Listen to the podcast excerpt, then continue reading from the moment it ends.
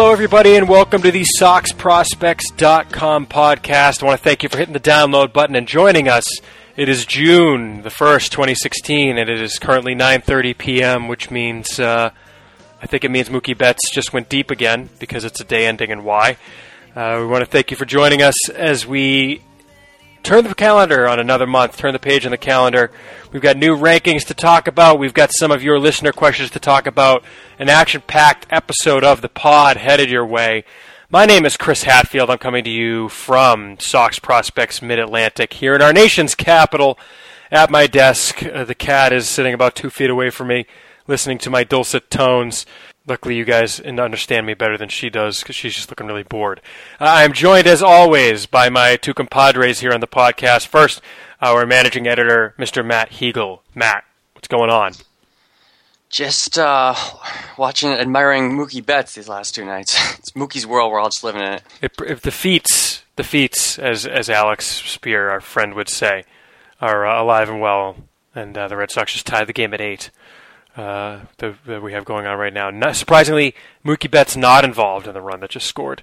We're also joined, of course, by our director of scouting, Mr. Ian Cundall. Ian, how you doing, my man? I'm hanging in. Uh, yeah. Just catching up on the Red Sox game, and yeah, we got to hang out recently. We did. We we, we caught a game in Pawtucket, and unfortunately, something happened in the game that I'm guessing we'll talk about. yeah, yeah, that wasn't good. That wasn't good. I missed Matt by a day, but I was able to catch a game up in Pawtucket with you and uh, Chaz Fiorino, our assistant director of scouting. Uh, we'll talk a little bit about Sam Travis and what happened with him in that game, but it was good to get to McCoy Stadium. Missed Matt. Matt, you were there the day before. Uh, you got a great article that we put up today on Aaron Wilkerson, which yep. I suggest everybody go to the news page and read. It was a great bit of uh, you know, post game reporting, talking to the guy pitching, talking to the manager, seeing what worked for him, what didn't in his uh, second AAA start. So uh, by the time people listen to this, I think he'll have made his third AAA start uh, because this is probably not getting up until until Friday, I guess. But uh, Programming notes. Uh, we mentioned, you know, this episode we'll be talking about the new rankings, which went up yesterday. We'll be talk- taking some of your listener emails, which you can always send in to podcast at soxprospects.com. We want your questions. We want your thoughts. We want to talk about what you want to hear about, so send them in. We always appreciate it. Uh, we'll hit on that this episode, and I should mention the next episode, which is going to go up early next week. Uh, which next week's the draft, ladies and gentlemen, the uh, first-year player draft, the Major League first-year player draft. The Red Sox pick 12th overall, not quite seventh overall, where they've been two of the prior three drafts. But uh, to talk about that, we're going to talk to J.J. Cooper of Baseball America, making his debut on the SoxProspects.com podcast. Uh, we're very excited to have JJ on to talk some draft, talk about uh, who the Red Sox might be looking at at number 12, what players they might be uh, might be thinking about taking in that spot. So we're really looking forward to having JJ on making his debut. Uh, I'm very excited for that interview. Unfortunately, I think I'm going to be flying solo, but um, you, you, guys will be with me in spirit. You'll be with me in spirit. I'll, you'll, you'll have my back in a more uh, metaphysical sense than than on the line. That's right. Uh, but enough enough uh, BSing around. I, I, guess we should probably just jump right into it, guys. And uh, I guess first we should probably talk about about news. And uh, I guess we might as well jump right into the, the. I guess since the last episode of the podcast, basically Pawtucket has been cursed. It, it seems like uh, the first thing that happened, of course, well, I guess other than Henry Owens forgetting how to throw a strike. Um, well, not in a literal sense. I guess we've seen that with guys literally, but um, Henry Owens just can't seem to uh, to throw strikes these days. Uh, Brian Johnson, who in the latest rankings on the on the website held steady at number seven uh, on our list. He has been placed on the temporary temporary inactive list uh, to to seek treatment for anxiety, and he's apparently down in Fort Myers. Uh, we really don't have much more information than that, but uh, just kind of a rough, uh, a rough break for a guy who who seemed to be going pretty well, at least entering the year. We were injury injury scare at the end of last year. Looked like he came back. Um, beginning of the season, they were kind of handling him with kid gloves a little bit, but he got hurt during spring training too. Oh, that's right too. Yeah, with his toe, right? Or I think it was knee. Or, yeah, no, no, it was his toe. It was his was toe. toe. Oh yeah, yeah, his big toe sprain. His or big something. toe. Yeah, yeah that, I thought I thought something happened. That's right. So he he started the season a, a little bit behind and never really got on quite on track, and, and uh, then we hear about this. We'll try and find out more, but uh, there, there isn't really much out there right now. Uh, kind of a tough break for a guy um, who they really he, he would have an opportunity right now to be the next guy up. Really, if you think about it, right? I mean, yeah. with, with the way Joe Kelly pitched tonight, I don't think he's very long for the starting rotation. So right, he's and tonight being uh what is it Wednesday against the Orioles, I think he gave up seven runs in three innings or two and a third innings or something. Mm-hmm. So uh, yeah, there the rotation with Rodriguez back. Um, he looks like he'll settle into one of the number four spot, but that number five spot is just kind of up in the air right now. Right. I mean, if you needed a guy right now, you're probably going with Roenis Elias, right? I mean, uh, yeah, I mean O'Sullivan, Cuevas is also an option, but none of those are really, you know, light light yeah. up uh, light up the chart, so to speak. Yeah, O'Sullivan is what he is, and Cuevas. I mean, I was stunned they even called him up for that one bullpen spot. Cuevas is a younger O'Sullivan, kind yeah, of best yeah. case. Yeah, best case. Good way to put it. Good way to put it. Um, so tough break for him. He is what he is. Yeah, more of a spot starter type guy. Uh, great if, depth guy. If that, if that, right. But yeah, it's a tough break for Johnson. But let's. I mean, know, maybe it's maybe it's Aaron Wilkerson next. frankly. Dark I mean, horse Brandon Workman. I just happened to see his name. yeah, Brandon Workman. Actually, uh, Alex Speier reporting. I know we got a, a, question. I got a question about this on Twitter. Um, Brandon Workman is apparently throwing in games in Fort Myers. So, um, slowly working his way back from Tommy John surgery. Yeah, and uh, I think they have him throwing on a normal starter. Do that uh, routine? But not. I mean, that doesn't necessarily mean anything at this point because I think it's like two innings type stints. But right, uh, right, know. true. We'll see what they do there. I mean, I don't know. I feel like the starter ship has sailed with him. So. Um, Possibly. Yeah. Anyway, uh, the other the other issue in Pawtucket, uh, when Ian, myself, and Chaz were at the game, uh, Sam Travis on defense, uh, chasing a guy in a rundown back uh, up to second base. Just kind of his knee buckled as he ran, and apparently tore his ACL. Uh, he kind of. Uh, correct me if I'm wrong, Ian, but he basically went down immediately, like you know, sniper got him. Um, you know, the base runner for Indianapolis immediately called for the trainer. Uh, Travis needed help off. Yeah, he didn't even. He, he, it was one of those didn't even put weight on it. No, it's just a freak incident, though. Like, yeah. How often do you see, you know, guys in a rundown, base runner gives up, the guy tags him, and this base runner had basically given up, and Travis went to tag him and dropped the ball, and all of a sudden he's on the ground, and that was right. when you knew. Right. That the tra- guys were calling for the trainer immediately, so you knew something was wrong immediately. And mm-hmm. yeah, it it was it wasn't good to see. Um, he had been playing well in Pawtucket. He, yep. you know, the strikeouts were a little high, if I want to say but he's starting to show some power. I think he was up to six home runs, he's hitting 270. And given the lack of depth they have in the high minors, uh, position player wise, you know, he was on the verge of a call up. You know, if something had happened yep. to Hanley Ramirez or Travis Shaw, I think there's a very good chance Travis was going to be up in the big leagues at some point this summer. And you know, it's a it's a big it's a sneaky big loss for them because if one of those guys goes now goes down, you know, you're looking at Chris Marrero, um, well, I mean, the way I put it though is that because of their depth, you put Shaw over at first, um, and you can play, you know, Marco Hernandez and Rutledge, and yeah. I mean, Brock Holt in theory comes back soon, and he he can play third. So the, the versatility on the major league roster allows them to accommodate this, but two injuries becomes catastrophic. You're right. Yeah, and and this is it does show the value of Marco Hernandez. I mean, I think he will probably discuss him a little bit in the rankings, but he's someone that I think we kind of underrated going into the year. Get his position versatility yeah. and bat is pretty important coming off the bench for them. I don't uh, think we underrated him, but he, maybe, I, mean, I agree with the value. Yeah, but um, yeah, it's and it's also a tough break for him because you know going into next year, that first base position looked to be open. Yep. Um, everyone, everyone kind of thought that Hanley was going to move to DH, and that first base position was going to be up for grabs, whether it be him or they go outside of the organization and get someone. And now you know it's I just can't see them going into next year anticipating him to be fully 100% to start the season. So right, yeah. And Hanley's not looking so bad at first, so it gives. I mean, I think he provides that option next year to keep him there.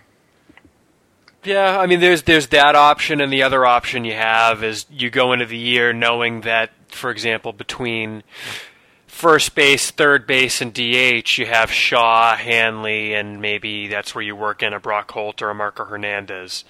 Um, you know, at least until Travis potentially is ready. I don't think they necessarily need to go get anybody.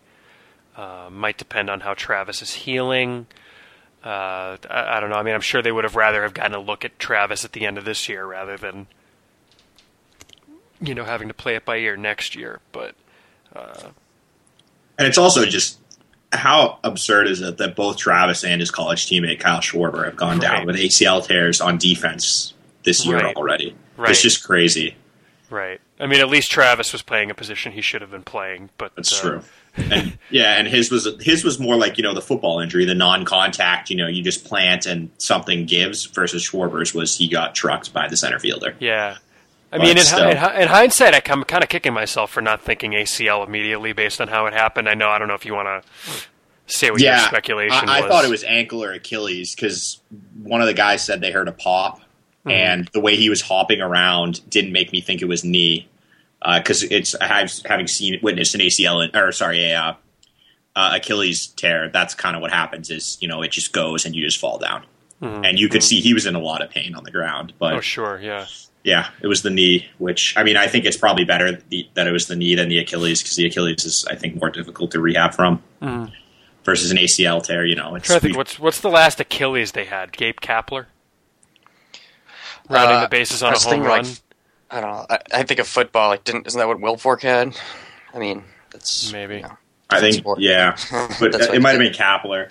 Yeah, uh, Kapler's the one that came. Oh yeah, I, I, do remember Kapler. And I think that's like that's usually like nine months or so. Versus it sounds like Travis is six months tonight to on the low end, maybe nine on the high end. So right, he should be back by spring training next year. But still, right. it's I, just think, a, it's a tough break for him. I think the report was they expected him to be healthy for 2017 um, which is of course kind of cold comfort. But and it's interesting, you know, kind of tying this into the rankings. I know we had already done our voting internally uh, and and our kind of tweaking of the list, so to speak. But we we kind of decided he, for now at least, has to stay where he is because if you look behind him, you've got uh, Travis is at six or at five right now on the ranking. He he stayed where he was last month.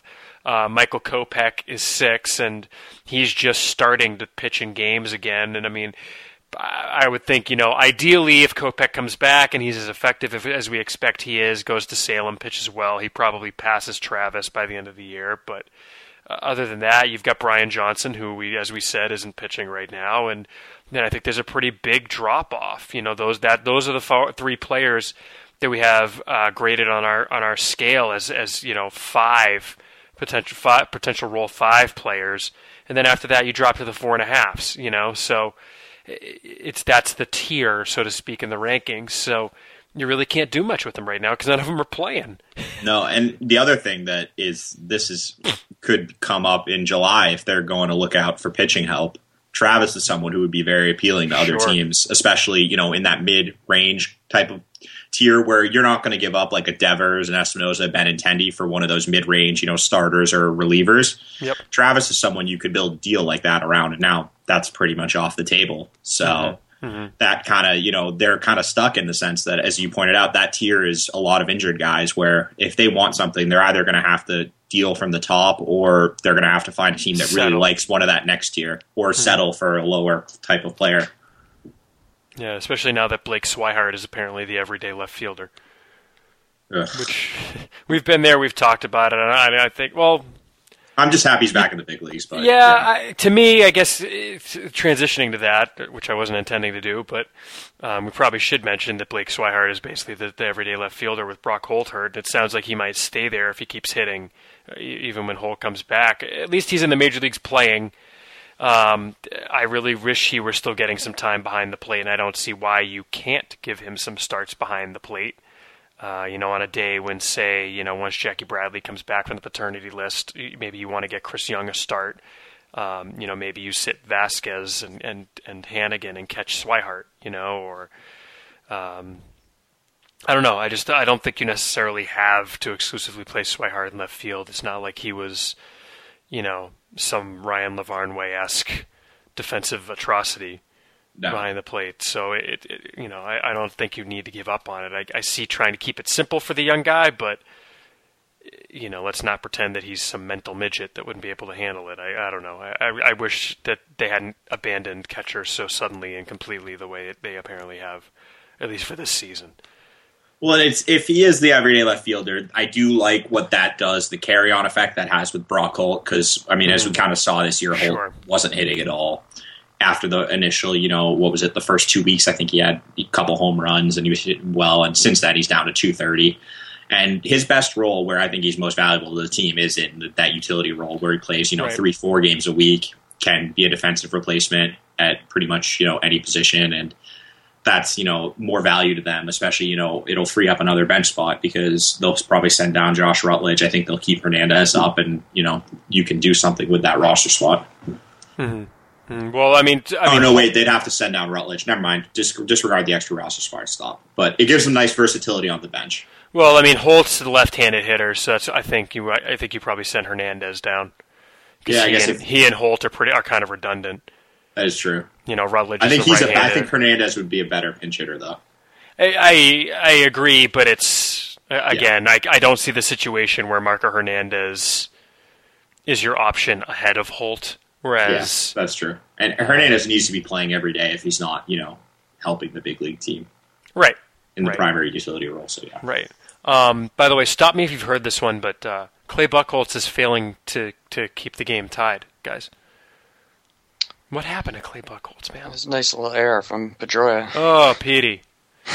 Ugh, anyway. Straight to the legs, double play ball. Well, I, I, guess we've talked about five through seven and and, and Blake Swihart, but uh, I think it's time, gentlemen, for our uh, our top four update. It's, I was I'm wondering if we were going to get there. It's my favorite yeah. part of the show. Yeah, it's, it's, it's the update on the top four prospects in the system as uh, as rated by us because that's what we decided uh, the, the, the top four prospects in the system. We, have got a little bit of catching up to do. Our last episode was on May the 8th. Uh, so we're, we're, we're doing this since May the 8th, how these players have been hitting. Uh, Yoan Moncada has had a great month of May. He's a candidate for Player of the Month on our, on our forum poll. Uh, since the last episode in uh, 19 games, he's hitting 261, 384, 377. So the, the power has dropped a little bit. The hits aren't really falling in, even though uh, his average on balls in play is 367. Uh, that's in part because in 87 plate appearances, he has struck out 22 times. Not really what you're looking for there. Uh, definitely still stealing bags. He's got 12 steals uh, and, and, two caught stealing, uh, so 12 for 14 on attempts. But uh, gentlemen, you know, six doubles, one triple, no home runs. I'm not worried about the lack of power in the Carolina League. It's it's a league of pitchers parks, but uh, definitely would like to see the strikeouts come down a, a little bit. Uh, is there anything you're worried about yet, um, uh, Ian? No, I I agree with you that I think the strikeout rate I would like to see come down. I think in comparison to last year, I'm just bringing it up. Sorry, um, on our very nice statistics page designed by the great I think Mike Reynolds did it. Mm-hmm. Yes, sir. Um, shout out to him for everything he does behind the scenes. He's very helpful. Yep. Um, but yeah, his K percentage actually it's right in line with what it was last year. Yeah. But it's still in, in that top of the order role, which we expect him. That's just it's too many strikeouts. He's definitely still getting on base though, which is a nice thing to see. Um, his walk percentage is up, up five points, which is nice. Mm. BABIP is still a little high, so his average is probably going to come down a little bit. But with him too, it, it, I don't, I didn't see him really as someone who is, you know, he's not Andrew Benintendi type hit tool. Right. I think he, it's a good hit tool, but I don't think he's someone who's a consistent, you know, 320 hitter or anything like that. You know, I think he's probably in the 280 range. So I think this is right in line, kind of with what you'd expect. You know, 287. But um, if he can just bring the K's down, he'll be fine because yeah. the way he's running, you know, the power is going to come. Um, he's going to be an impact player for sure, or not for sure, most likely. Mm-hmm. Can never, you can never be sure. At the risk, oh, go ahead, Matt. Uh, yeah, I was just gonna say he's uh, he is 0 for five again tonight with a strikeout. Um, so I think yeah, I think you mentioned down to 287. So that that seems sounded like update. And he made an error for his ninth of the season. Um, I don't know. I kind of had a thought that's completely unfounded, but um, you know, since since him and Benintendi were doing so well, and Benintendi got promoted, you kind of wonder if that could be psychologically affecting him at all. Like, you know, why wasn't I promoted too? Mm. But you know, it's total speculation. So right. You know. Well, I mean, to me, the things too. I mean, I know I've I've mentioned the left-right split. Uh, so right now for the season as a right hitting from the right side against lefties, uh, 229, 362, 292. Uh, hitting against right-handed pitchers from the left side, 320, 447, 520. Uh, and uh, Ian, I believe this squares with what we with what you've seen as well. But I, I know when I saw him hitting from the right side, uh, when I got to catch Salem this year. It's just it's just not as impressive as the swing from the left side. It, it's uh, you know, it, granted the average could certainly be tied to balls in play, but if you look at the power difference from the left side, he's got an isolated power number of 200 from the left side. Or, sorry, that's from the left side. From the right side, uh, it was 229, so call it 230 to 290. You know, that's what 70. Uh, so it's it's less than half uh, an isolated power number than it is from the from the left side of the plate. So I, I, think he's got some things to work on defensively, as Matt mentioned with the error, um, hitting from the right side. Uh, as as we were talking about, and I should also mention something I just noticed. He only struck out once in his first five games, and since then, in just under 200 plate appearances, this doesn't count tonight's games. Uh, he's struck out 49 times, so he's striking out in a, a, quarter of his plate appearances. And if you go by at bats, he's struck out in um, just under a third of his at bats which is really not what you're looking for. Um, but you know, some of that could be you know kind of trying to develop a plate approach. There, there could be any number of reasons. You gotta have to look deeper than the well, pure strikeout numbers. Yeah, and that's what's tough. Is I would I'd be interested. Obviously, that's not something available, but to see how what his pitches per at bat is because I know just in spring training and I think you can see this in the video we put up on the on our YouTube page. Um, it's Sox, just Google our Google socks project, Sox Prospects YouTube, and you'll find it. We have an extensive, sounded like you said it sucks. Yeah, no, it doesn't suck. It's actually really good. Um, we have a there's lot links of video. off the main page too, by the way. Yeah, there's some news articles that Matt puts up. I mean, and there's the link to the YouTube page off of oh, off okay. the main page. Well, that is fair too. I didn't realize that. um, but yeah, there's extent, there's a lot of video. Um, I think there's probably 10, 15 at bats of his plus BP and fielding from spring training. And in the at bats, you can see he's just working counts. And he had a, I know Chaz um, Fiorino noted, uh, and I think we wrote about it that he was, you know, getting to three two in almost every at bat during spring training, and he was striking out a fair amount then too. So as Chris alluded to, it could just be him. You know, they're having him just take a ton of pitches just to see them, you know, kind of get better at picking up spin, and that could be a contributing factor. So if we could, you know, obviously it's not something we find out, but I'd be interested in knowing what he's doing if he's actually working counts or if it's, you know, he's going up there and three pitches and done like we see some hitters do. Mm-hmm, mm-hmm. Yeah. Um, before we continue the rest of the top four update, uh, what, what, are we calling it? Top four, top four update? Is that what we decided? I don't know. Anyway, um, I just wanted to tell you guys. So a few weeks ago, it's a few weeks ago now because it's been a minute since we've recorded an episode. Um, I went to a Nationals game with some friends. My my friend Andy got the ticket. There was a group of ten of us, so we had kind of a big group. But he got these seats in the 300 section of uh, Nationals Park. They're actually pretty great. Had a great time. Uh, first base side. He got ten seats all in a row, all together. And uh, no lie, I asked him. I go, Andy, uh, you know, we were all saying what great seats these were. I'm like, Where, where'd you get them? And uh, go figure. You know where he said he got him, gentlemen? He got him on SeatGeek, of course. Uh, honest to God, he got him on SeatGeek. He tells me he said I was having trouble getting the ten seats together uh, on other websites, but I went on SeatGeek and I was able to find the tickets. So he got ten tickets all together. Great price. We all sat together. We all had fun. We didn't break the bank. You know, see, he knew he was getting a great deal because SeatGeek they aggregate prices from other sites in one place, so he didn't have to scour the internet at 17 different sites. He went there and he was able to see a bunch of different options all at once. And he specifically mentioned to me that he used their grading system to know he was getting a great deal for each ticket. They they they grade the tickets on a number scale, and you see the the tickets that are in green are the good deals. The ones that are in red are probably priced a little bit high for what the value you're getting on those seats. So he knew he was getting us a great deal based on the grading system on SeatGeek. He appreciated the fact that the price he saw when he started looking did not, at the end of the transaction, get added all these uh, fees, no hidden fees at the end. He went to the checkout, and the price that he saw was the price that he saw when he started looking for the seats.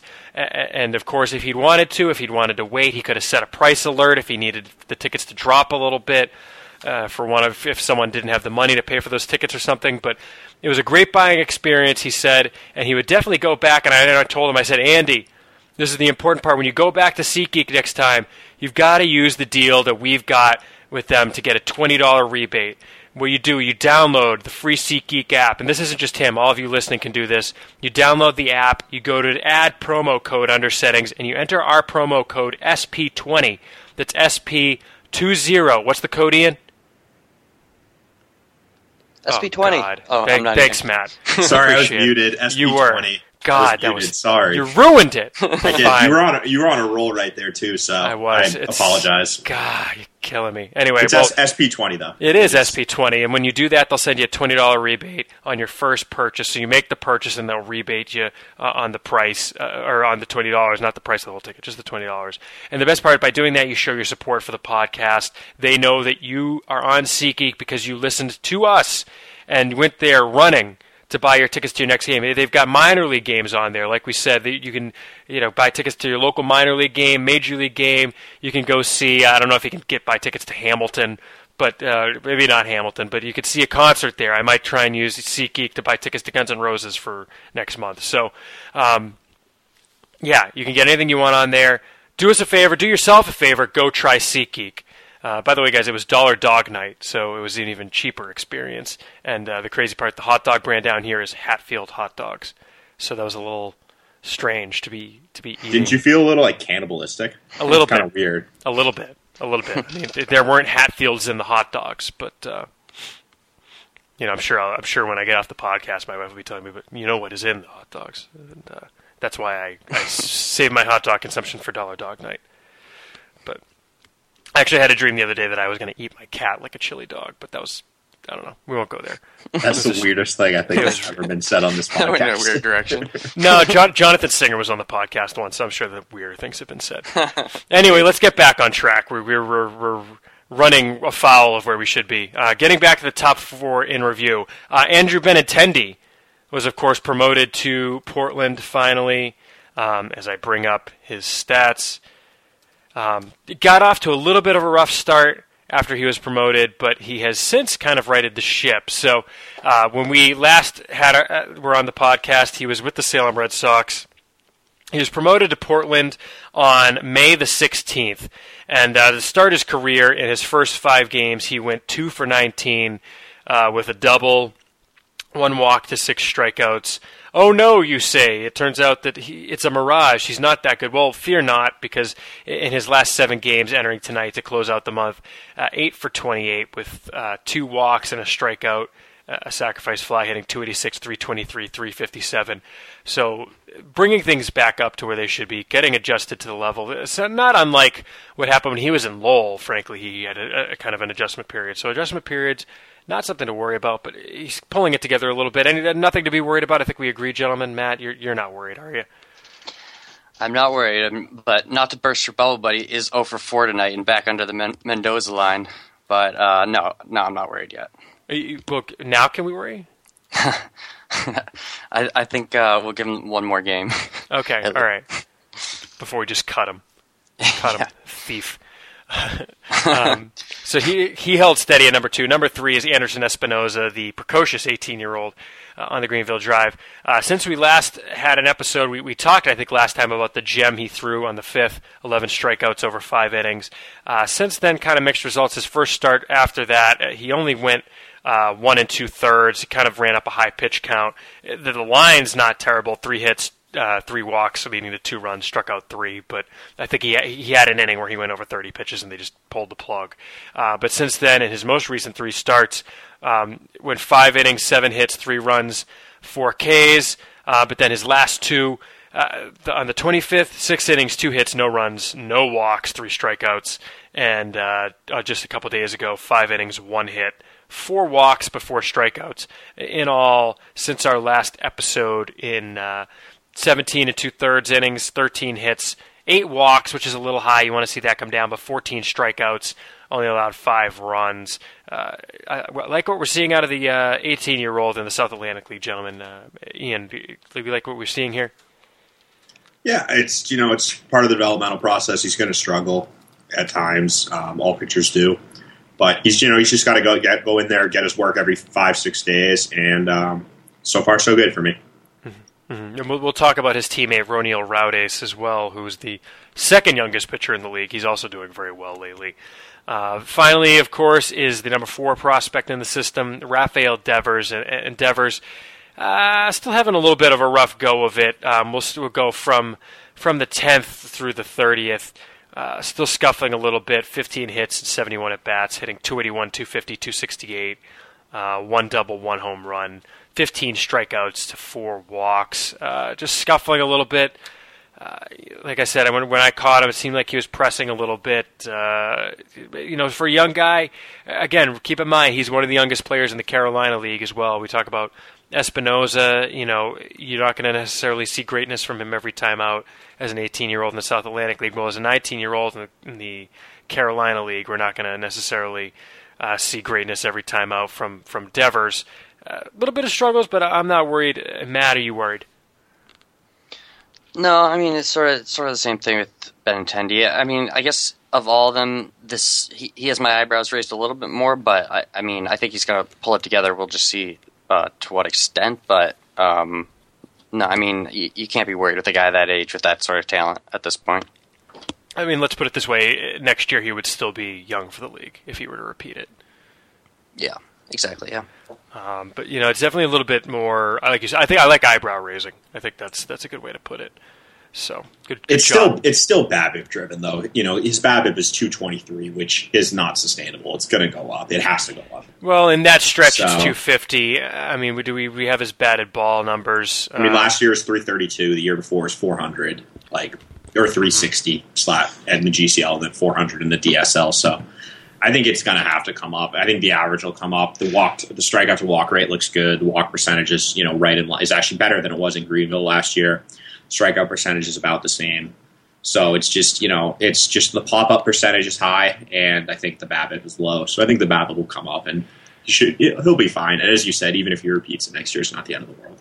Yeah, yeah. I mean, it's it's you know, fifty percent ground ball rate, uh, line drive percentage is 18%, 19%. Of course, minor league batted ball numbers are, are notoriously fickle because it's you've got minor league batted ball numbers come from minor league scorekeepers, and uh, with that comes strange strange numbers. But uh, yeah, the, the, the pop up percentage is a little bit high uh, for the month of May. His his average on balls. I should say that that ground ball percentage was for the month of May.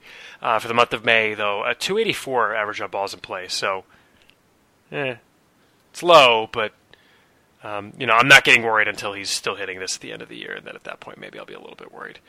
So, uh, those four stayed where they were. We mentioned through the top seven. Uh, let's move on, guys. I guess we'll we'll really quickly just close out the top ten. Uh, Travis Lakins moves up one spot from from nine to eight. Marco Hernandez moves up from uh, from 11 to 9, and Michael Chavis, who's still out with an injury to his thumb, stays steady at 10. Uh, we, we, mentioned we talk about Hernandez a little bit. Uh, we've already talked about him some, but uh, I guess kind of showing not a ton in the majors. Uh, Ian, maybe we'll talk, go to you on this, but uh, to me, I think it seems clear that he's got a role on this team in the future. Yeah, definitely. I mean, he's not really getting much of an opportunity, but he did his first career home run which I don't think power is a major part of his game, but he'll hit a couple home runs a year. But um, I think that it's just in Pawtucket, he's hitting really well this year. I think I was just trying to bring it up. He's 333 in Pawtucket this year. And if you see him, he's probably there. He was their best hitter. Um, him and Travis were. And he put together the best, highest quality ABs. He was actually walking more, um, which was a good sign because last year, in almost 400 plate or was that almost 500 plate appearances, he walked 17 times mm-hmm. versus this year he's got eight already. Um, so his walk percentage is basically doubled. So that's a good sign. And I think that the most intriguing thing is they're trying him out in different positions. He's been playing left field, third base, some shortstop, second base. And if he can develop a new super utility player, you know, for as as the return for Felix Doubront, who didn't really have a future with the Red Sox, that's a great return or, or a great major, trade, or yeah. in the major leagues. Well, I wasn't going to be mean, but yeah, that's that's a very nice trade for uh, Ben Cherington. Mm-hmm. Yeah, the, the, I think actually with the left field thing, they only did once. Strangely enough, I, I really liked that idea personally. Um, so I mean, hopefully they'll go back to that maybe a little bit in the future. Sorry, I was kind of I was like interrupting you there, wasn't I? No, it's um, fine. Did Mookie Betts homer was, again? No. oh, no. Okay, that's what I thought it was. no, no. I was just going to say that I thought the most impressive thing to me is um, how he's he's transitioned between the levels. You know, every time he's got sent back down to AAA, it's it's almost like he's gotten better. You know, I think he. Bet, I was just looking at it. He was like like around 280 for his first stint. I'm pulling. I'm trying to pull up the numbers. Baseball references. But anyway, he got sent back down. Bad 347, 390, 444. Got called back up then batted um, two. Well, I guess that's not as good, but that was a short stint, two thirty one in his last couple games. But anyway, he's sort of um, he's really been able to not miss a beat and shift around positions and uh, levels, and really uh, sort of impressed with uh, with the way he hasn't the, the way he's uh, he's just been so, so consistent.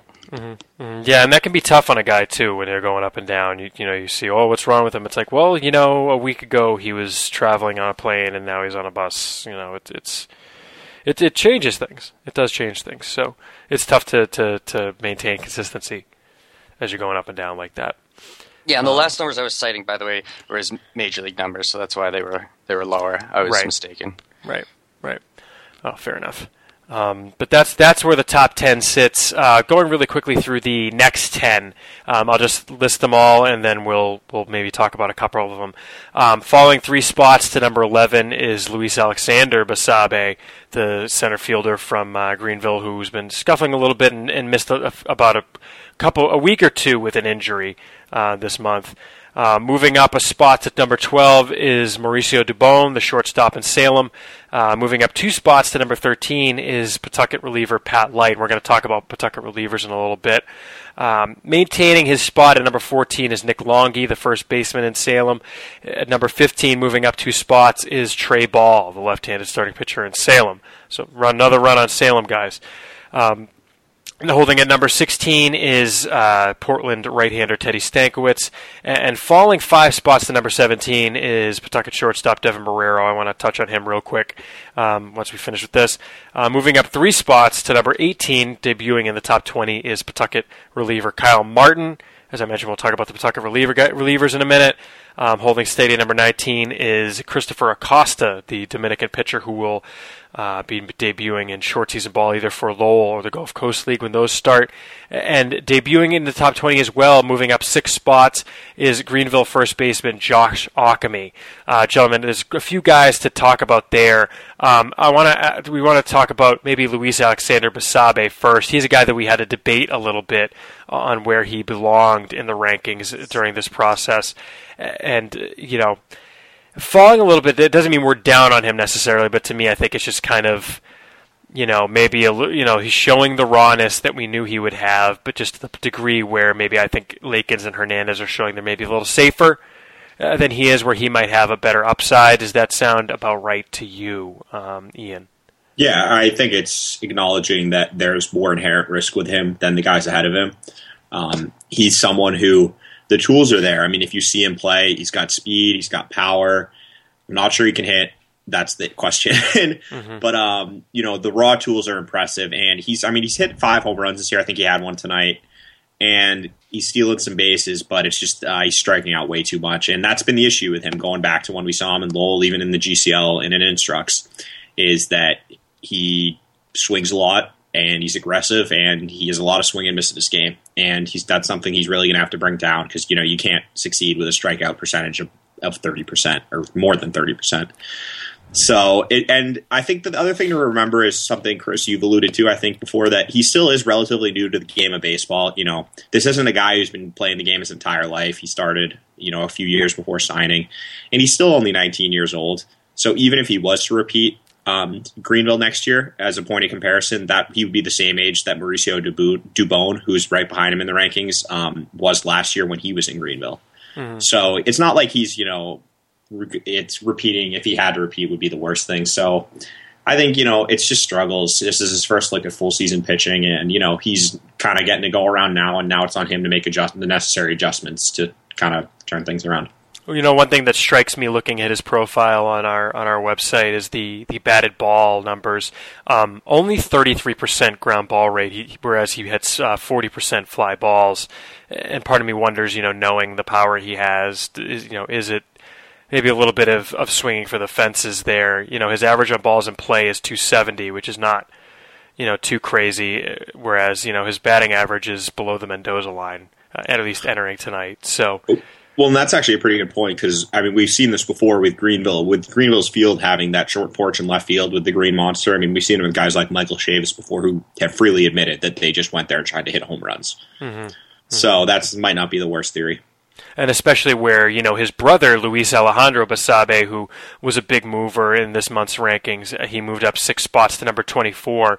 Uh, he had a great month of May. In fact, he uh, he is a candidate for Player of the Month as well, uh, an award that is almost certainly going to go to Josh Ockimey uh, with the month he had. But uh, Basabe had a very good month for the season. He's hitting 297. Uh, you know, kind of putting up the results that his brother is not. Uh, two, two for the for the year um, or at least uh, entering today, was hitting 289, 389, 437. Uh, with uh, let's see here. Uh, I mean, the average the average in balls in play was a little high at 352, but you know, not the ground. Kind of flipped the ground ball and fly ball numbers that his brother had, and hitting 20% line drives. So, uh, you know, maybe making some better contact, not striking out quite as much. The K percentage is down to 18% for him overall. Uh, you know, for the month of May, it's 20%, so he's being kind of consistent there. Uh, for the month of May, he hit 301, 410, 470. So uh, Alejandro had a better month than, than Alexander uh, hitting the ball this month. Kind of interesting to see how they're kind of. One's got the higher upside probably, but also maybe you know a little bit more to do at the plate than uh, than his brother does, who maybe doesn't have quite the upside. But uh, maybe a little little bit more polish at the moment, which is interesting. I don't know if we necessarily saw that coming. Um, moving on in the top 10, uh, a guy I want to mention is Devin Marrero, uh, who we've all seen in Pawtucket and who I was almost tempted to move him down further in my list. I, I had him at 18 on my list, and I, I, was tied for the low guy on him. Uh, Matt, you had him at 18 as well. Ian, you and Mike both had him at 17. I, I was tempted to move him down even further based on what I saw over the weekend. I'll let you guys describe what you've seen of him in Pawtucket. Matt, why don't we uh, go you? It just he, he, looks he's a mess at the plate. Frankly, is that something you'd agree with? Yeah, yeah, for sure. It just seems like he's he's regressed at the plate, and it's it's tough to say why. I mean, he was never a great hitter, but um, you know, to to be able to to you know to hold down a major league job, you've you've got to do you know better than than he has so far. He's he's what you know below the Mendoza line, and he, it's you know he's he's had what a, a, over a year at the level, um, maybe almost two years. Um, we, you know his feelings there. I don't think anyone's going to argue that he's not a great fielder, but yeah, yeah. I mean he hasn't been lately. It's, it's not. He's not been as good defensively as he has in past years. He's just it's it's sloppy. It's not you know it's not he's that he's making yeah. you know errors on tough plays like he used to because that used to be his thing is you know he'd get to more he'd have he has more range than you know normal shortstops. So he'd get to the ball but then he'd throw it away. Now it's i saw him drop a line drive right at him. Just you know it hit him in the glove and he just dropped it. Or you know the ball will be hit to him and he won't set his feet and he'll make an errant throw. And it's just it's just really lazy bad errors that you don't want to see. And combine that with what he's doing at the plate where i don't think he can hit it at all frankly. Um, he Chris, you saw it. He has happy feet at the plate like mm-hmm. nobody's business. He bails out on everything. He can't pull the ball at all. There's no power. Um, he strike. He swings and misses way too much, and it's the way his at bats. As we kind of were talking about with uh, Marcotta earlier. He was who I was alluding to because I there are times when I I'll look to Chaz and we'll ask ourselves: Is he just mailing in this and back? Because he'll go up there and three pitches done, or first pitch swinging, ground out to second base done. You know, he doesn't look like he's I don't want to say he's not trying, but it, you know the, he's not putting together at bats about, to give you hope that things are going to turn around. Frankly. How about how about not competing?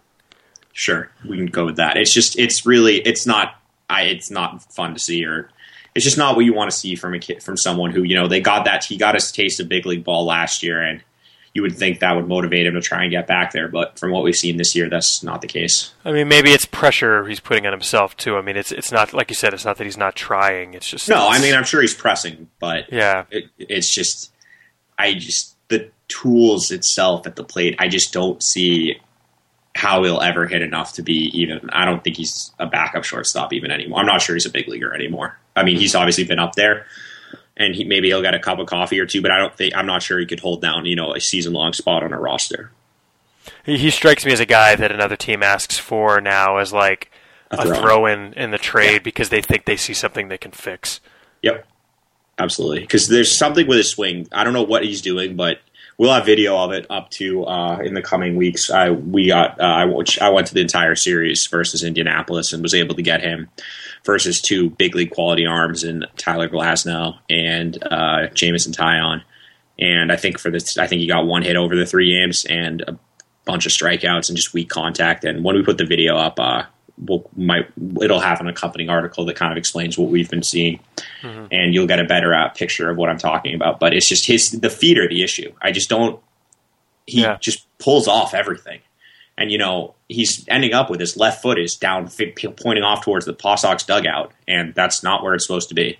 Well, so, I, I, I saw in at bat where his his back foot was pointing towards the yeah. Paw Sox dugout. It's just it's it's it's not ideal, and I don't know. Yeah, something needs to be changed at the plate because just swing mechanics wise, it's not working right now.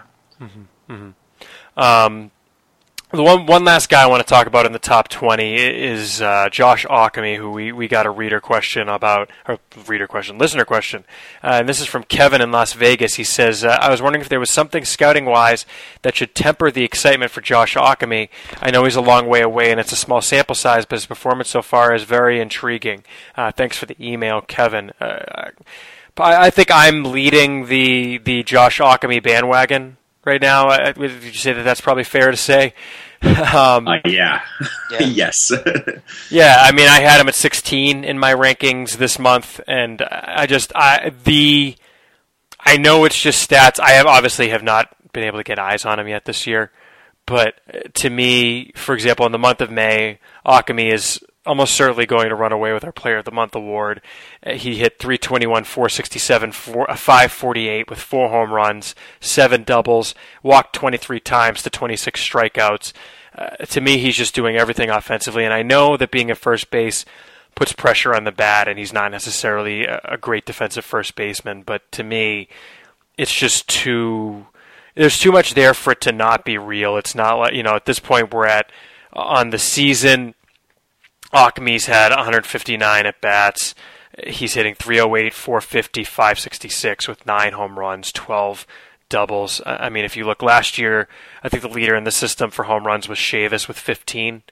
Um, I, I, just think Ockimey's hitting for a lot of power while also showing a pretty good approach walking, which we've talked numerous times about how walking doesn't necessarily mean anything, but I think all the facets to his game are there, and I know we were talking a little bit about this before the episode, but uh, one thing that I, I, read, I believe, in an Alex Speier column is that he uh, has taken to wearing contacts, where he's now got 2015 vision, and that's helping him see the ball a lot better. Ian, you said that there was something different with his his stance. I have a video on my computer. I'm trying to bring up to verify what if what because I, I, was watching video of him from a game last mm-hmm. week, and I'm trying to see if it was the same thing from spring training. So give me one second. Yeah.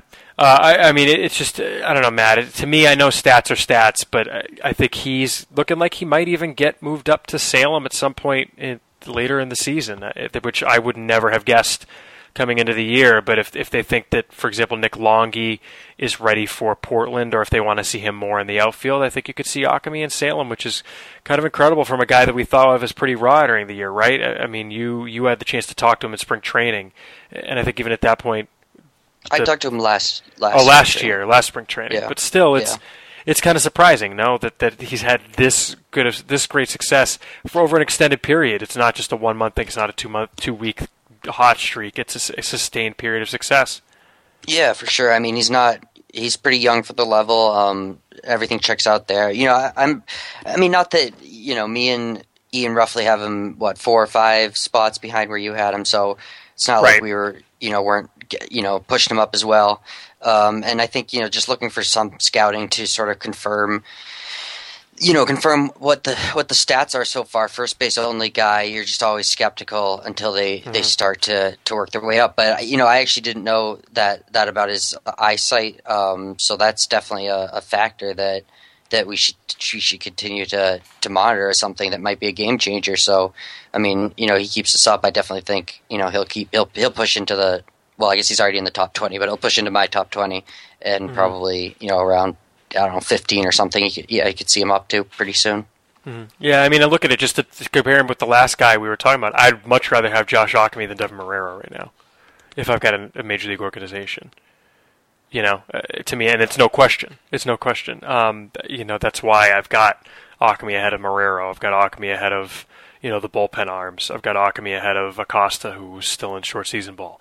So, you know, that's that's kind of where I'm at with him. Uh, I think that's you know my my thoughts. Ian, do you have you had, do you have the video up to to talk yeah, about his stance? Yeah, I, I found it, and, and what it is is so in high school, he had kind of his bat angled towards the um, pitcher. It was really weird setup, and it looks like he's kind of simplified it where it's more of like he look it's more normal from the side looking, and he's got a good weight transfer, and he does have some bat speed. He does a good job whipping the bat through the zone. The video I have actually is him getting a triple. Um, I think you were there for that game. It was the last day of spring training when we were down there.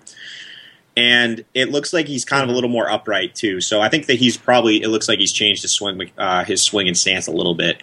Not major tweaks, but there's a little bit of a change from what he was in Lowell last year, and it looks like it's uh, kind of making a difference because last year in Lowell, obviously the strikeouts were just obscene. Um, what was it? It was almost like a 35% strikeout rate last year, I think. Yeah, 70, 78 strikeouts and 199 at bats.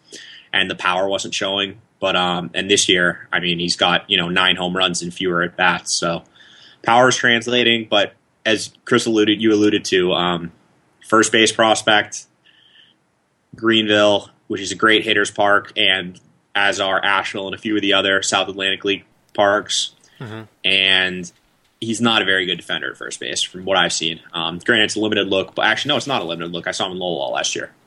Not a very good defender at first base, so he's going to have to hit. He's going to have to hit a lot um, to you know stay on this radar. But as someone who in a system that could use some bats develop, taking a step forward at the low minors, uh, he's a very intriguing guy. Yeah, agreed. Agreed. Um, I guess for the for the back end of the of the top forty, we've got some listener questions that ask about guys that are there. So let's kill two birds with one stone. We'll we'll, we'll do it through the, the listener emails, and we got an email from Brady, and he asks, uh, "I was hoping for an update on uh, capital all caps my main man Kevin McAvoy. I saw him in the College World Series against Houston, I think." and I enjoyed him. Thanks, Brady. Uh, that would be, of course, while he was at Bryant uh, University. Bryant is, a, uh, by the way, a two seed in the College World Series regionals this coming weekend, which is insane to me. Yeah, it was a really uh, good year for the Northeast. BC's in it. I think there's a couple other schools too. But and that sort of um, transitions into my story because I, I talked to McAvoy and he talked a lot about Bryant, and um, he talked about what what was sort of building the program up, and and he mentioned a guy who's he's he's the highest pick ever out of Bryant, and he mentioned his his buddy who um, is is pitching there now, who he's hoping is going will go higher this year, um, and he just was talked about the coaching and how that's that's sort of building the program up, mm-hmm. and he also and then we got into you know his him as well, and um, he he had by far the most double plays last year, ton, tons of ground balls. I think he had the highest ground ball rate, and um, you know, he was sort of saying like, yeah, it's great that I got all those double plays, but on the other hand, that means there's a lot of guys on base, which was the case because he had a very high walk rate last year. And again this year, you know, 16 walks, 16 strikeouts. So he's had better results so far. Um, and he's definitely intriguing with the ground ball, but I'm, you know, I'm, I'm, I'm a little bit skeptical, but I think, you know, he's pushed pretty aggressively straight to Salem out of, out of college. So, um, so, you know, we'll have to wait and see and get some more reports on him. Yeah, yeah, that's it. And, you know, thinking back to the article you did and, and the, some of the, some of the quotes he had, it, it sounds like you know you know you don't want to throw around intelligent guy, but the way he thought about the game was very intelligent. You know, it, like yeah. you said, he wanted the point he made about I had those double plays, but that meant someone was on base. He talked about bringing his strikeout numbers up, which he was kind of in the process of doing, uh, although he was walking too many guys. Frankly, he. Uh, let's see, he, he hasn't actually pitched since May 3rd because of an injury. He's been on the disabled list, but in his first five starts over 21 and two thirds innings, he struck out 16 guys, which, you know, the K rate was going up, but he also walked 16, like you said. That's far higher than you than where you want that to be. So he dropped two from 36 to 38. Uh, I think that might have a little more to do with movement around him than anything. I don't think we're higher or lower on him than we have been. Um, I think there's just some some movement around him. So, uh, but yeah, thanks for the question, Brady.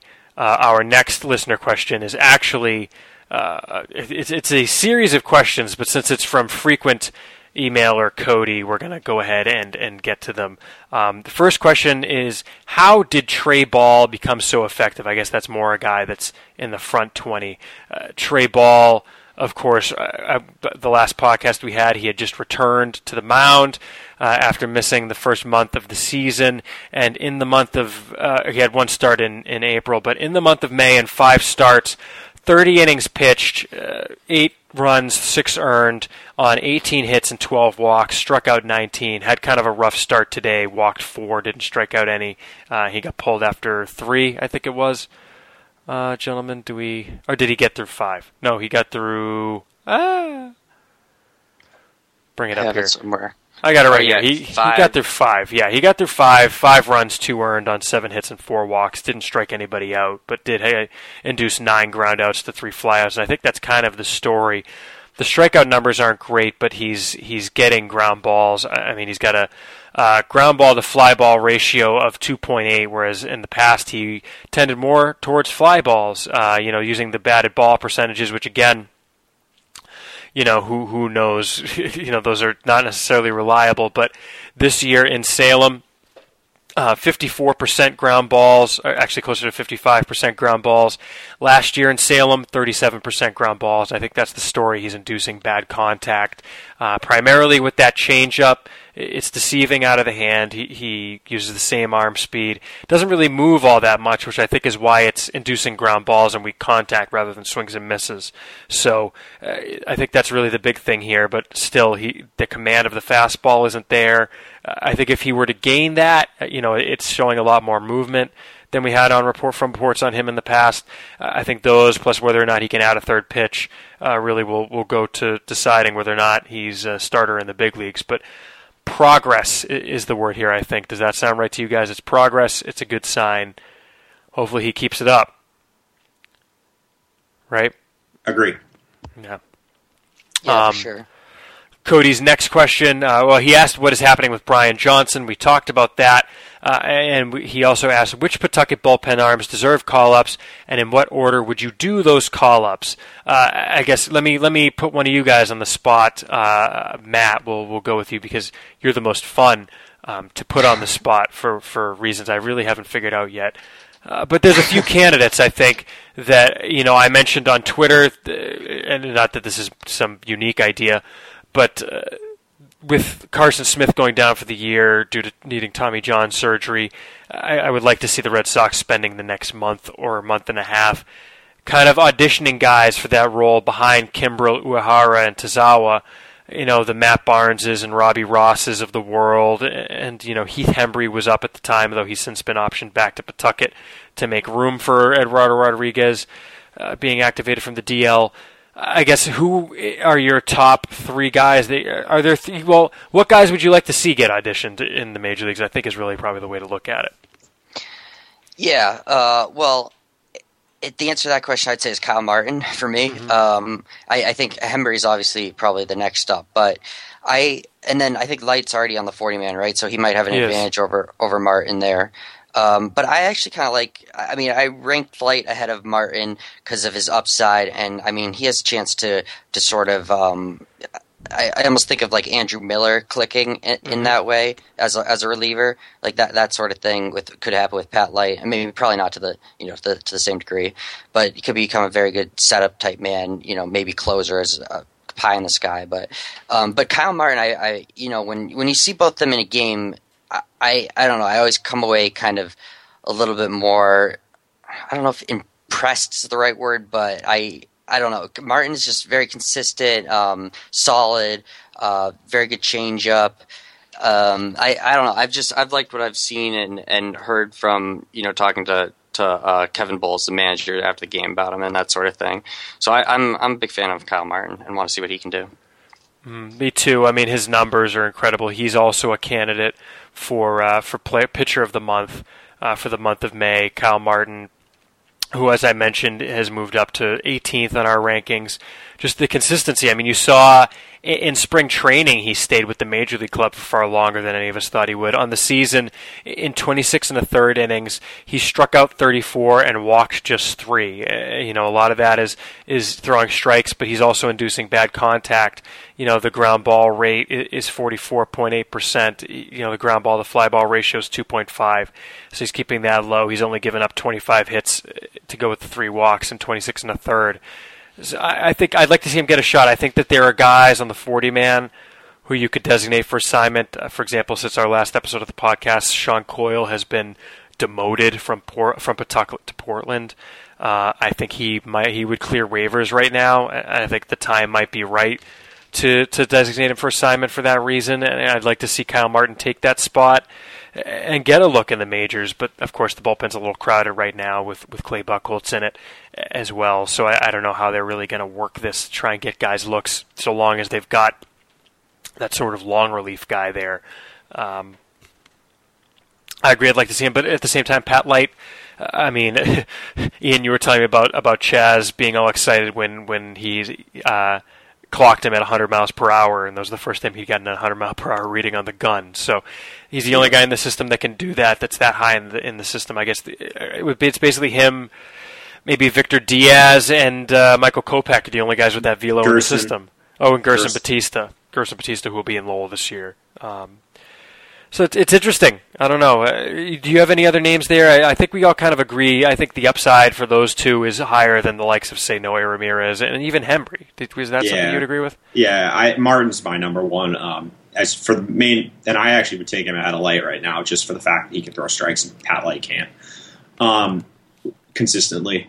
Right, but and, right now, meaning literally right now, not necessarily long term. No, no, no, like literally right now. like, no, I'm just making sure. Also got hurt. Well, I was just about to add that with Light. Actually, when we were at the game on Saturday, I want to say he uh, he got hit in the pitching hand by a ground ball, so he's actually not pitching right now. I think that the report is it's just a bruise though, and that he's going to try and throw off the mound this week. But um, that's something that bears watching because uh, that was the outing where he was actually. I think he was one of the more impressive outings I've seen from him. He was like 94, 98 with the fastball um, mainly in the 96, 97 range. And then he had one that hit 100. And then I think the very next pitch is when uh, hard ground ball up the middle hit off his hand. Mm-hmm. And that would it would have been a one two three inning if not for that. Um, so it was a good good at, good look at Light, but uh, that had followed Martin, who threw I think almost. Or I think, well, actually, I had the notes right here. Um, it was about inning two thirds, struck out like three guys, and just changeup was on. And his changeup is a plus pitch. It's a really good pitch and his velo is good. He's you know 93, 94, got up to 96, and from six seven frame, you know it's it's an imposing presence on the mound. And as you said, he just he keeps the ball down, he throws strikes, and that's something that you know the Red Sox bullpen in that back end role could use as someone who could just go out there, eat innings, and you know you're going to get strikes. And even if you know he's putting the ball in play, that's fine. But he also can miss bats. So I think, and again, 10K signing. So that just shows that there is value in those senior signs that they take, you know, in the seventh, eighth, ninth, tenth round. And again, why you send your scouts out everywhere because you never know what you're going to find. Yep. Yep, and I think that we talked about this before, but maybe an adjustment to the mechanics of the arm slot. Yeah, that was the that. thing. Yeah, that was um, when he, he threw in sidearm in college, which makes no sense considering he's six seven. But um, yeah, who who fire that pitching coach? but uh, then they brought him to Lowell and they switched him to over the top, and it took him a little little while to get used to it. Um, but then even in Lowell, he was impressive. I'm, I'm sorry, uh, I'm laughing. Yeah. Speaking of needing bullpen help, um, Josh Rutledge is warming up right now. What's the score of the game? Oh, uh, well, it's thirteen to eight, but it just became thirteen to uh, nine because Chris Young just went deep. I think that was Chris Young. Yes. Yeah. Um, I don't know. I so, in my room where I'm recording, I so turned I can it, watch it. I turned it off because it got out of hand. It was distracting. yeah, um, I, have yeah. got it on behind me, and I'm looking over to check the score. When and I just I had to laugh when I saw Josh Rutledge warming up in the bullpen. But other than Martin and Light, I mean, we've seen Ramirez, we've seen Hembree, and I, other than those four, I don't really see anyone who is in play in that mm-hmm. bullpen. Mm-hmm. Fair enough. Um, and then we got a couple of re- listener questions, uh, emails that are related. They're from Alan and they're from um, from Phil.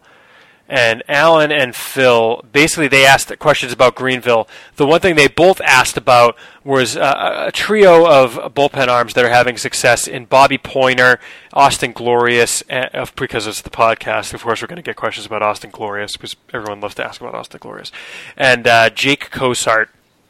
Three of them have had great success this year, and in fact, uh, Martin just got promoted, or not Martin, geez, Bobby Poyner just got promoted to Greenville, but I, think three different pitchers. Uh, just to mention the stats really quick, uh, Cosart. Uh, just because he's the one that came up first, because he's thrown the most innings in 26 and a third innings, 16 wa- hits, uh, 14 walks, 39 strikeouts uh, in that time, so well above a strikeout per nine inning, uh, a strikeout per inning. Uh, Bobby Poyner in 26 innings, he has only allowed two runs, one earned on 11 hits and no walks, so that's a, a whip of .42 for those of you scoring at home. He struck out 32 in 26 innings, and Austin Glorious in 26 and two thirds innings has given up uh, 12 runs, 11 earned on 25 hits and 13 walks. He's struck out 31. So they're all striking out more than a batter per inning. Uh, Glorius, interestingly, you know, has allowed more base runners. I think both Glorius and Cosart, the walk numbers are really well ahead of where you'd want them, but the strikeout numbers for all three are good. Uh, three very different players, and as they uh, kind of mention, as Alan notes, um, his outing against Charleston, he was 89 to 98. Uh, and he asked any reason you think his fastball has that big of a spread. Uh, I mean, I think kind of the obvious reason is two seam and four seam, correct? Who was who was eighty nine to ninety eight? He says 89 to 98 was Glorius, although I think the other thing was obviously um, if he's if you're using the scoreboard. Yeah, you can't um, trust the scoreboard. Rating. He's usually in the, he's usually in the mid 90s. Mid 90s. So and 80, 80, 89 could have been a two seam too or a cut could have been his change or something. Too. Could have been his change up too. Um, Cosart is what he would call effectively wild but getting the job done. Um, do we think he asked if you think he struggled when guys get more discipline at the higher levels? Um, and then just to also touch on some of Phil's observations because these guys are both in Greenville um, about the bullpen. They have some hard throwers back there, two strong guys like Cosart and Glorius, along with a finesse and mature lefty like Poyner.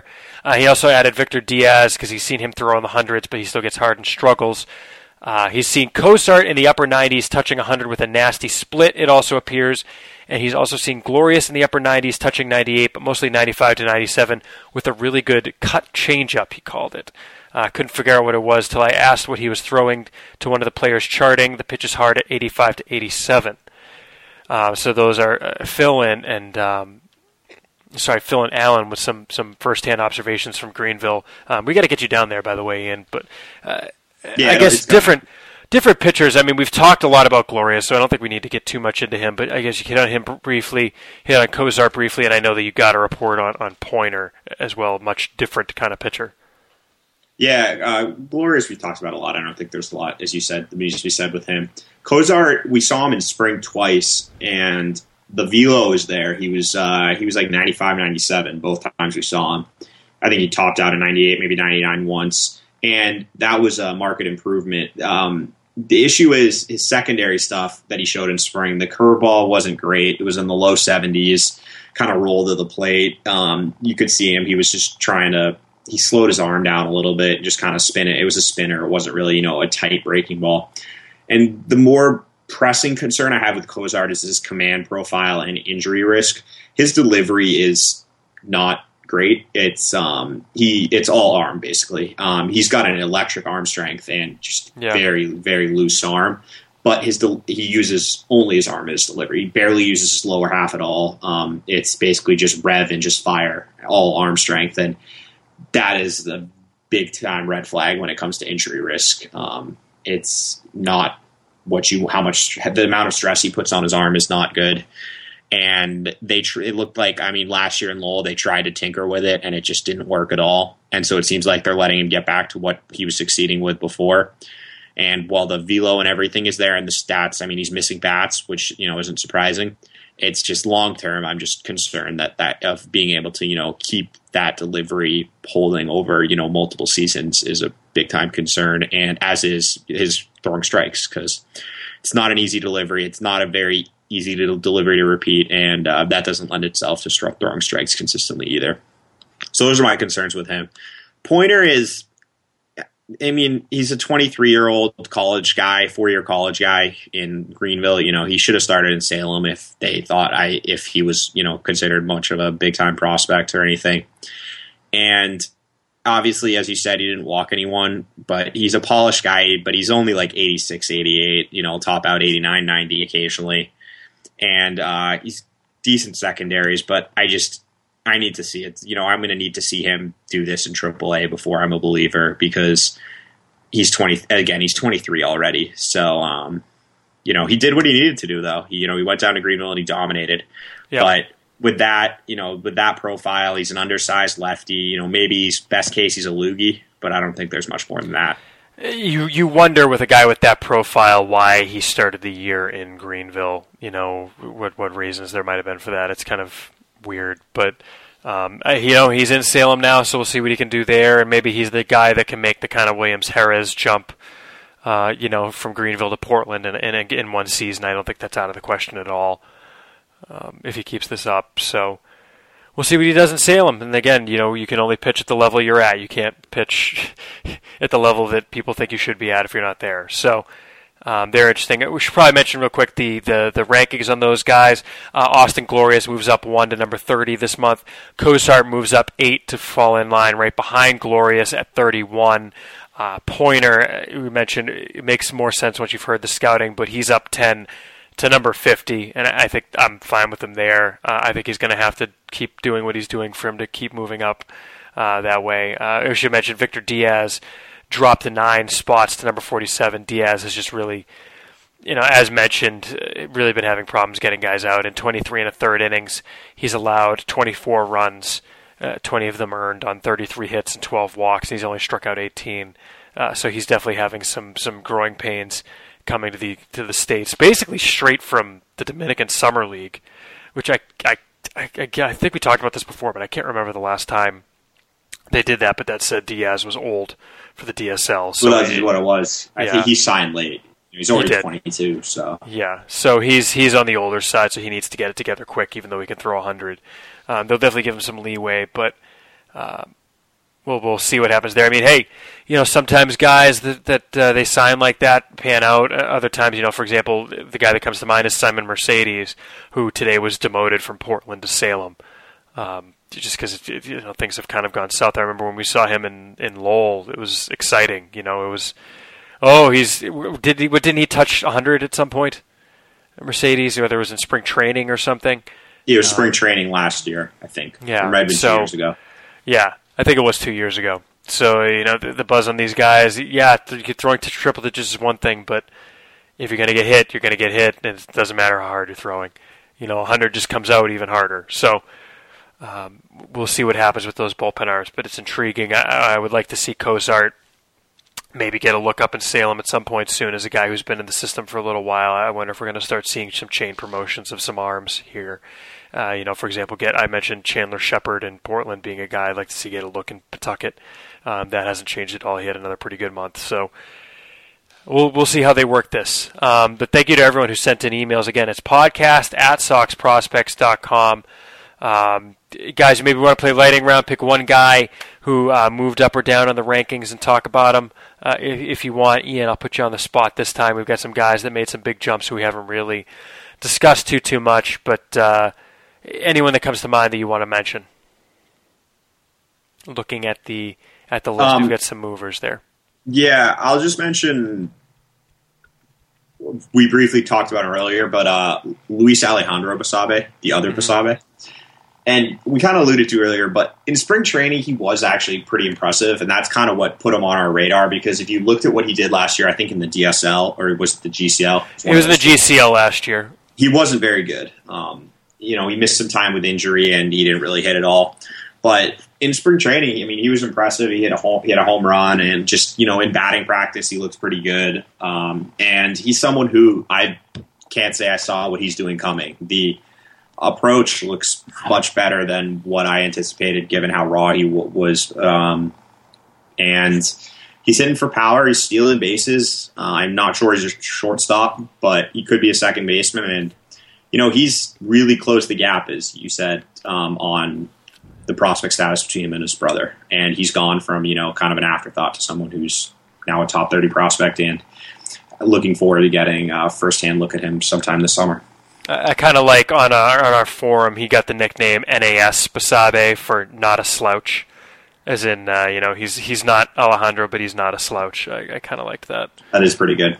Yeah, or, or, I think we've heard him called not just the other Basabe. Not bad Basabe anymore. No, no longer the bad Basabe. It's um, really yeah. confusing because that's their parents' fault at the end of the day for naming the, first, the same first name and the same first two letters of their last or first three letters of their middle name. Well, so you know, hey, they, could, we need to differentiate them somehow. At least the parents didn't let one of them fall into a gorilla pen. so I don't. Let's not go there. uh, I'm sorry. I'm kidding. I'm kidding. Uh, Matt, again, lightning round. Uh, anybody in the back half, or not back half, back two thirds of the list that you wanted to mention real quick? Well, sort of on the negative end, but I just find it kind of a curious case for uh, Wendell Rijo, who mm-hmm. dropped another six spots. He's down from 22 to start the season. He, he was even he's been a little bit higher than that even. Um, and it's just kind of weird that you know he didn't he was pushed overly aggressively last season and um, he was you know 19 I think he was the, the youngest player in the Carolina League at, at 19 in in the uh, in Salem last year and he, you know he, ended up batting 260 324 381 so I mean nothing special there at all not not terrible by the end of the season. He was able to bring it up, but then to push him again to Portland this season, and now he's batting 176. Um, it it it just doesn't make a lot of sense, and it it, it seems like you know we've seen him, and he's not a guy who's high effort necessarily. Um, he's not a guy who sort of is a is a great ex- example, you know, or, or is you know plays really hard or something that you think would be a guy they push aggressively. So I'm just not really sure what what kind of they're thinking there, and and he may end up. You know, I think as you've mentioned in the past, going back down to Salem, if uh, if and when is promoted, assuming he doesn't really turn it around. So, you know, it's just it's it's a real kind of head scratcher with him. Yeah, I don't think there's any question that he gets demoted when Moncada gets promoted. Uh, at this point, it, it's uh, again. You know, I think you you say it's curious that he's in Portland. I, I think it comes down to the presence of Moncada. I yeah, think I think he just got caught in the numbers game. They yeah. want him to play every day, and Moncada. They, frankly, Moncada they invested more in, so he gets the priority when it comes to playing time. Yeah, and Still, they, they don't mean, want them they, splitting time. If they, you know, knew or had any inclination that he would be this play this poorly, I don't think that's that's good for him in any way. True. So some sort of yeah. rotation, obviously. Uh, think, yeah, you should mention he's he fell to number thirty four this month, and his line for the year. Um, this is crazy. One seventy six, two thirty six, two fifty. Uh, his OPS is 486. He is striking out in only 22% of his at bats, but he's hitting the ball on the ground at a 55% rate. He's just it, it, you, you look at the profile and it's poor contact. You know, he's only getting 19% of balls in the air. Um, he's clearly overmatched. Yeah, he's clearly overmatched the level. He's very young for the level, though. Too. I think what he's 20. Oh, when he gets demoted, which I, th- I think is a certainty at this point, it's not a death knell for him. It's not the same thing as Coyle getting demoted from Port- Pawtucket to Portland, where it's just kind of like, okay, you're clearly now just another guy. Um, I think it puts him at an age appropriate level. Uh, he's a guy you wonder almost if they should have tried to trade him in the offseason just for his own good. You know, get a guy of equal value that just plays a different position. You know, trade him for a team that's got too many outfielders and needs an infielder or something. Um, you know, just for the player's sake, for for the sake of your system to be able to work guys in maybe a little bit more appropriately. I don't know. Um, not the kind of trade you see very often, but you just wonder. Uh, the guy that I'll bring up real quick, uh, you know, only if, if, only because I said we would, is uh, Roniel Raudes. Uh, for a guy who's the second youngest pitcher in uh, the South Atlantic League, another 18-year-old. He did it again this month. Had another great month. He uh, in 25 innings pitched in five starts. Uh, gave up 22 hits, three walks, 27 strikeouts. Uh, you know the WHIP is was an even one for the month. Uh, you know, pitching more to a fly ball tendency. It's you know a .6 ratio ground balls to fly balls. Um, for the season now, in 42 innings, it's 40 strikeouts to eight walks. As we've said a number of times before here on the podcast, the stuff doesn't blow you away. He's a much different pitcher than his teammate Anderson Espinoza but uh, you know he, he's a finesse guy with good pitchability for his age. He's going to have to show it all the way up the ladder, but boy, is he is he showing it this year, especially again considering how old he is. Um, Alex Speier had a great article the other day in 108 Stitches about him and Espinoza being two 18 year olds in full season ball who, you know, the Red Sox don't send 18 year olds to full season ball like this, and they're both not only holding their own but excelling. Really, uh, it, it's going to be really exciting to see these two go up with very different ways of getting guys out, going up the ladder. He's intriguing to me in the rankings this month. He jumped all the way up to number 23. He jumped four spots, and I think if he keeps doing this, you know, the guys ahead of him at this point are basically kind of the double A, triple A relievers, and you know, Chandler Shepard, Corey Pimentel, um, Ockimey, Christopher Acosta, Kyle Martin. He's got that crew ahead of him, so he's really going to have have to have another month like this, I think, to jump ahead of any of those guys. But again, you can only do what, what you can only get the hitters out there in front of you, and, and that's what he's doing so far. So kind of exciting to me uh, to see that. Uh, gentlemen, anything I missed? Or are we good to wrap this one up? I think we did it. I think All we're right. good. Beautiful. Well, thank you to these guys for hopping on with me for, uh, with me uh, for this episode of the show, especially Ian, who just got back from basketball. Have you showered yet, or are you stinky, smelly? Uh... No, I did. You did. Okay, good, yep. good. And, and I ate dinner. Very you successful did. podcast. The, chi- the, chicken satay. Yeah, it's a great, great episode of the podcast when Ian can eat dinner and, and shower beforehand.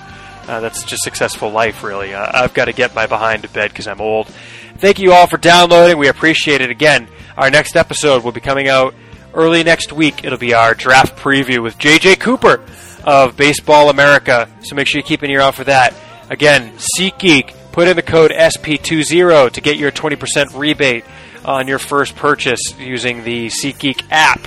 Uh, I, I, forgot to say this at the top of the show, but thank you for, to the Ludlow Thieves for our theme music for the show. Go find their stuff on iTunes. The links are in the description on the Sox Prospects news page uh, for the episode of the podcast. You click through, you see the link to their iTunes and Amazon pages.